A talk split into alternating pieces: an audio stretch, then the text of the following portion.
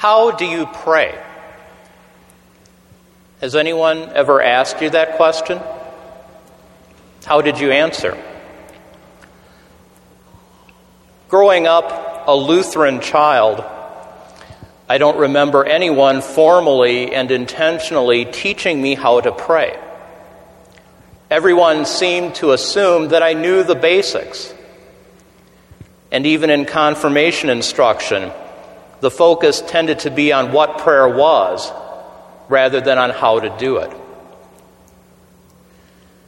Jesus' disciples came to him one day and asked, Lord, teach us to pray just as John taught his disciples. In response, Jesus spoke what Christians ever since have called the Lord's Prayer. The Bible is like that. There is no biblical book with the title How to Pray. No 10 easy steps to constructing a prayer. No method for perfect prayer. Just people praying. Just records of their prayers.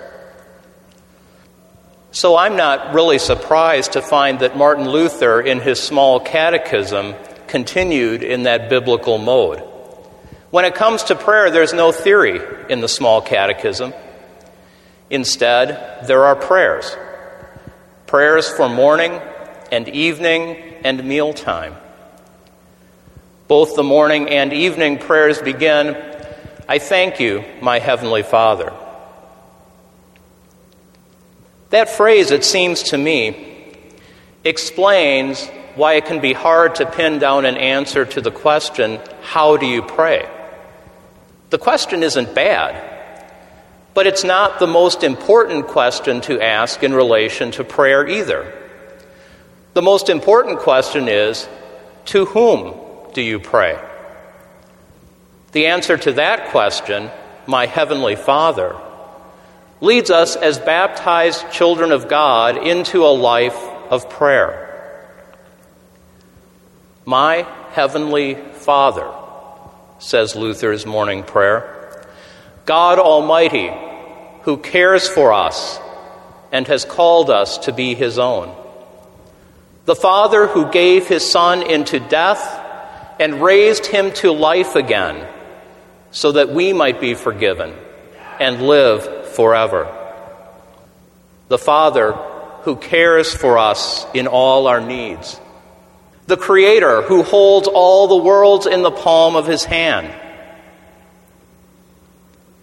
The one who has given us the Spirit, who prays for us even when we do not know what to pray. The God who wants to give lavishly to us every spiritual gift. So, how we pray flows out of who our Father is, out of what Christ has done for us, and from the Spirit given to us. Let's revisit my original question now with a slight change in emphasis. How do you pray? think for a moment about your own life of prayer. We all pray at different times and in different places. We gather in church and chapel to pray together. We find private, quiet time to bring our prayers to the Father. But wherever, whenever, and however we pray, we have this in common. We pray to a Heavenly Father who loves and cares for us, who knows our need and responds with His gifts. We find His promise to us in Psalm 145 as in many other places. The Lord is near to all who call on Him, to all who call on Him in truth. He fulfills the desire of those who fear Him. He also hears their cry and saves them. So we pray. We pray in response to our Father's command and promise. He asks us to pray and promises to hear us. We pray that our desire might be fulfilled. And we pray also that we would learn to desire for ourselves what our Father desires for us. So we pray. We pray for ourselves and for others. In this community at this time of year, we are praying especially for those of you who have just received vicarage or internship assignments or calls. And to you in particular, I want to address a final question How will you pray? Will you pray diligently and constantly with and for the people you are sent to serve? The ordination service asks the question this way And will you be constant in prayer for those under your pastoral care? You will pray with your people, helping your congregation to be a community of prayer. You will pray for your people, standing with them in all their needs.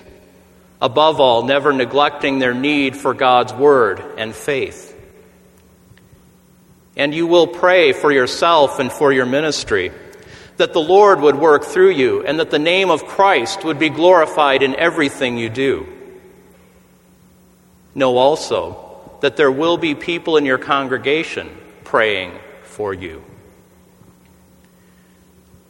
You will face the temptation to get involved in the busyness of ministry, the busyness of meetings and visits and sermons and Bible studies.